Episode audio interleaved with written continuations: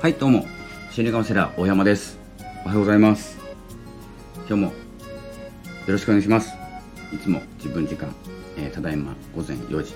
えー、朝活ラジオでですねお伝えしようと思っております、えー、よろしくお願いいたします、え今日なんですけれども、えあその前にこの番組は、えいつも自分時間ということで自分らしさかですね自分の生き方などをですね、え考えていく番組。そんなに重くはないです、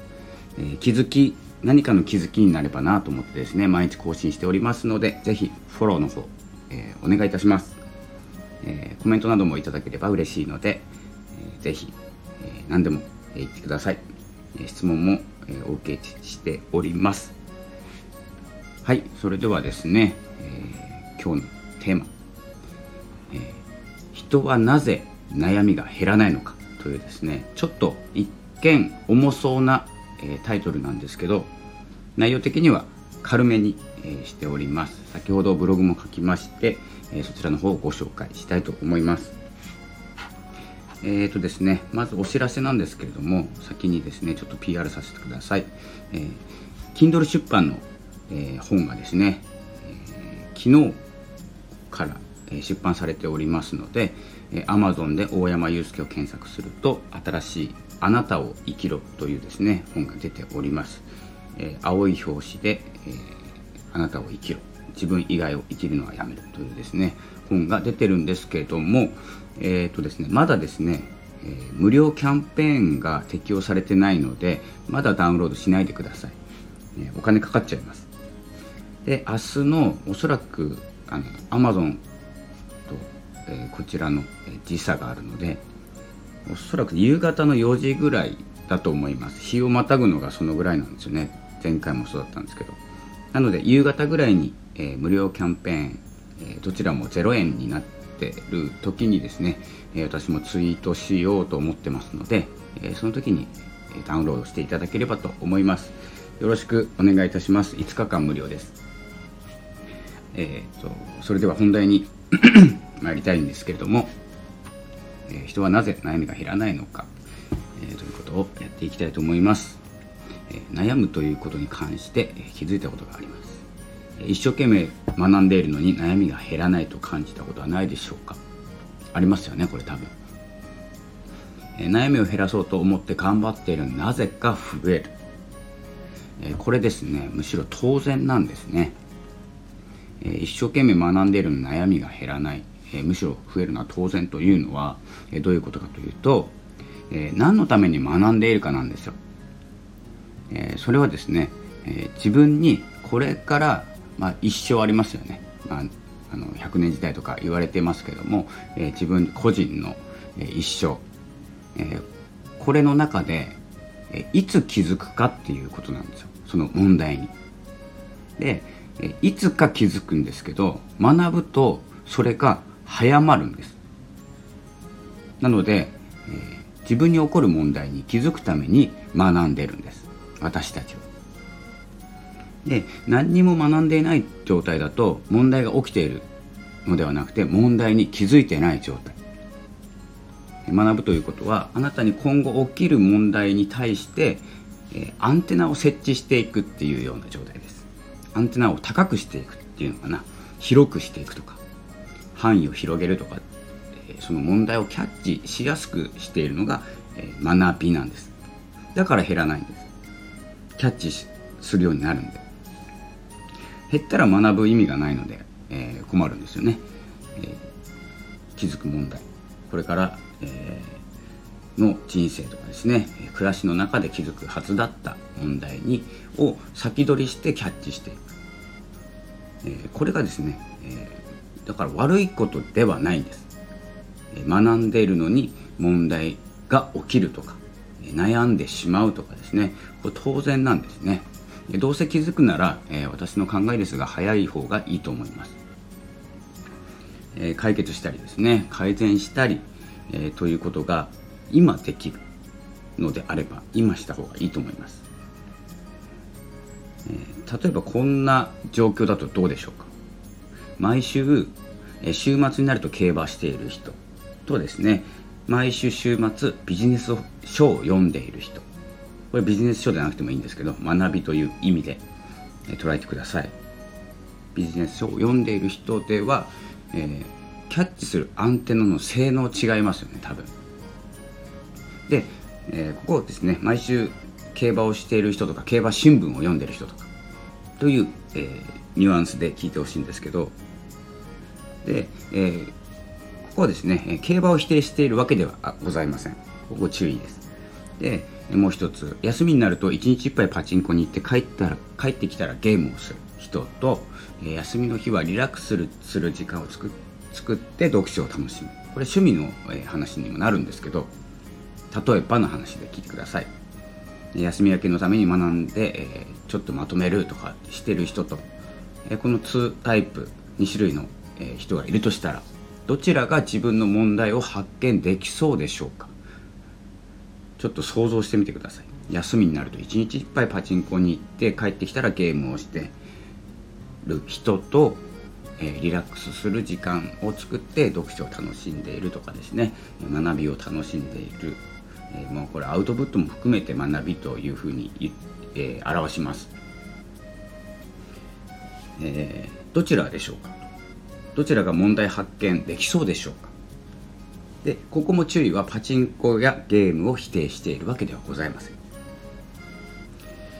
答えはですねもう言いたいことが分かってくると思うんですけど、えー、どちらもですね心を落ち着かせるために数時間当てるというのであれば、えー、問題はないと思います。数時間といってもですね、まあ、数時間って言ってしまうともうすごい時間になっちゃうんですけど、まあ、1時間ぐらいかな、え、ただですね1日いっぱい使うとか時間がある限り遊ぶとかという方とは差がついて当たり前なんですそのアンテナの性能の話です。学んでアンテナを高くする広くするとかという人とアンテナを立てないっていう人、まあ、パチンコとか競馬とかゲームとかでも気づきはいっぱいあるので、えー、ここはですね本当に否定はしてないのであのご注意ください、遊んでばっかり人より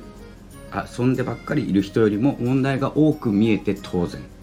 なんか思うんですよ。競馬とかしているあ競馬っていうかこれ競馬とかあんまり言っちゃダメですね。えーと、遊んでばっかりいる人と学んでいる人なんでここう学んでいる人の方が悩みが多いのかなとかですね。自分はこんなに学んでるのにあの遊んでいる人は結構楽そうだなとかですね、えー、思っちゃったりするんです。見えちゃったり。これですね、まあ、問題が多く見えてとか悩みにぶち当たる壁にぶち当たるっていうのが、えー、当たり前です。当たり前というか当然です。なぜならそのために学んでいるからです。早く気づくために学んでいるからです。えちなみに、えー、なんですけど先ほどのお話は全て私の話です。数年前の私の話。仕事が終わるとゲームを朝までやって休みの日は朝から晩までパチンコに行って時間があれば飲みに行く。競馬はやらないんですけどね、えー、そんなようなですね毎日を送って何年もですね送っていた過去があります。えでもですねやっぱりやりたいことをやっているのに満足感得られないです、まあ、得られるかもしれないですね。勝ったとか負けた時は絶対ダメですけどね。負けた時の方が多いのになぜか行く。これはまあなんか脳の問題。問題じゃないですね。脳のあのこの大当たりした時の脳の状態が、えー、癖になるというかですね、えーそんなような状態になってやめれないっていう状況になってしまうらしいです。ちょっと詳しくないんですけど。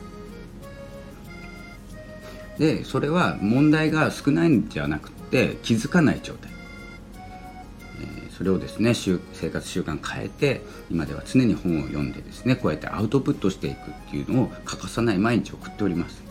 もちろんですね言った通り問題は増えてるような感じがします。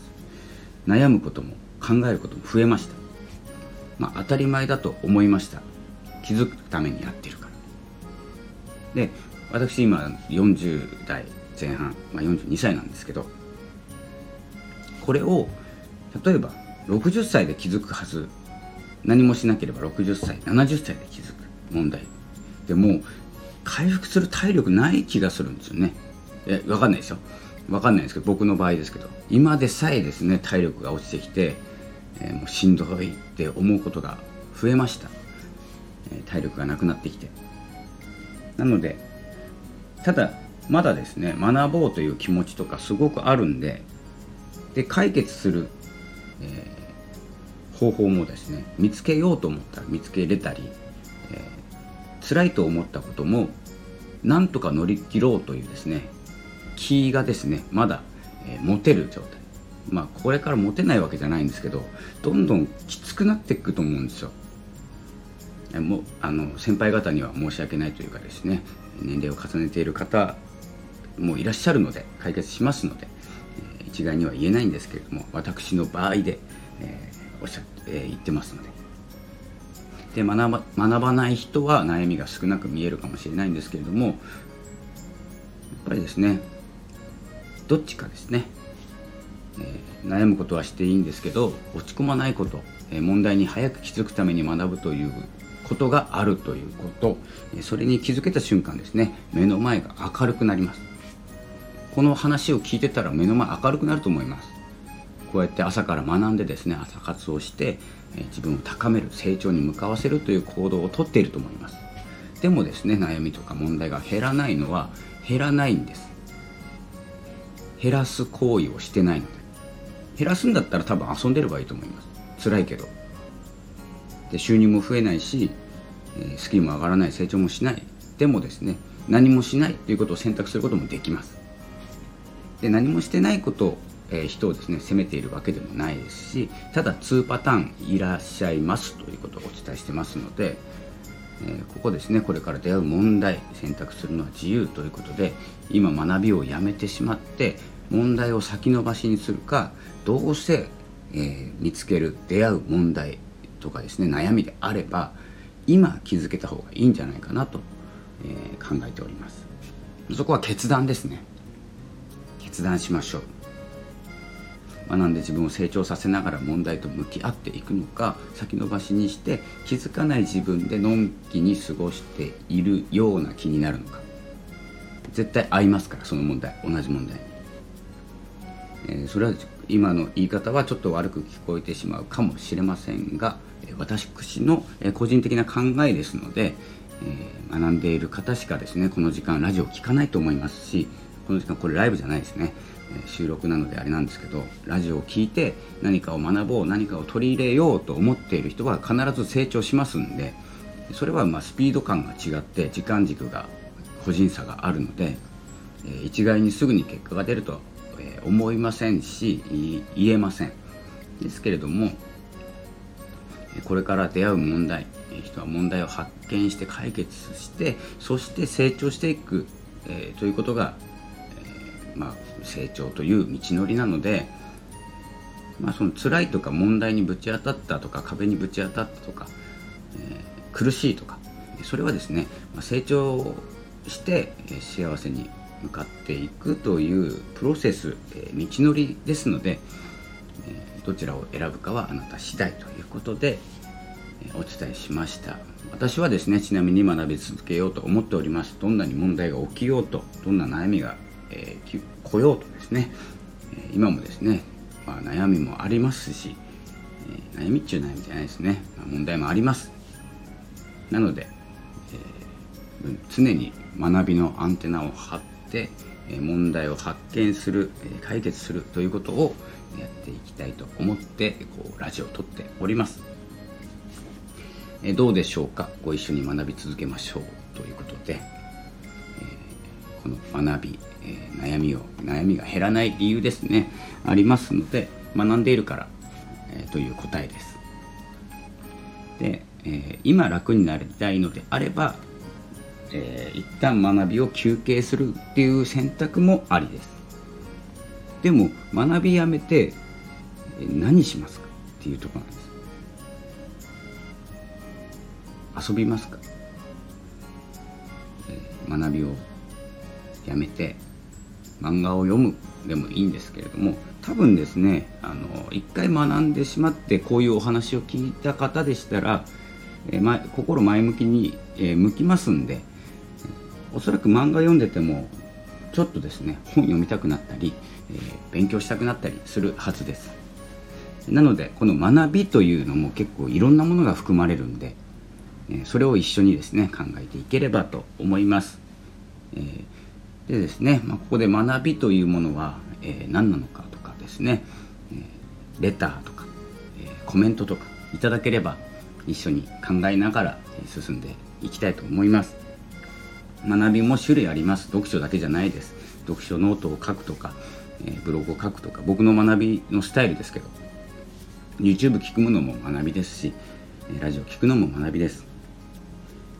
実際ですね学ぼうと思ったらどっからでも学べますし、え、実際は競馬とかパチンコとかゲームでも学べます。どんなことからでも。それは、え、自分の進みたい方向によって変わると思いますので、えー、ぜひですね、え、こうコメントとか、え、でやり取りしながらですね見つけていければと思います。はいそれではですね人はなぜ悩みをが減らないのか、えー、答えは、一つです。学んでいるからです。成長するためです。っていうことです、ちょっと長くなってしまいましたが、え、このような、え、ラジオになりました。なりましたとおかしいですね、え、こんな感じです。なので、え、もしレターとかえー、とですね書きづらければ、え、Twitter の DM とかとかっていうか連絡取る方法は他にはないかな、このコメントとかありますね。コメントレター、えー、Twitter の DM まあ Facebook でもいいです。どっからでも Facebook ちょっとあんま見ないかな、えー、ブログもブログ、えー、ブログのコメントとか、えー、どこでもですねここ URL 載せておきますので、えー、どこからでも来れるようにしておきます。それではですね、まあ、気軽にご相談していただければと思いますのでどんなことでもお待ちしております、まあ、答えられる内容とそうでもなそうでない内容がありますので、ちょっとですね帰ってこなければちょっと答えれなかったということでご判断ください。それでは、え、今日の朝活ラジオ、えー、この辺で失礼したいと思います、今日もですね今日金曜日ですね11月6日金曜日、え張り切って花金です。参りましょう。ちょっと仕事が多いと思いますけれども。ちょっと体力をつけながらこの寒くなってくる季節は風邪が流行ります。そしてコロナウイルスも流行っております。こちら北海道は、え、最大ですか、またやっておりますので、用のない時には出ない人の集まる時には、距離を取るとかですね。いろいろ対策を自分で取るということですね、やっていきましょう。それでは今日もありがとうございました。またお会いしましょう。ありがとうございました。さよなら。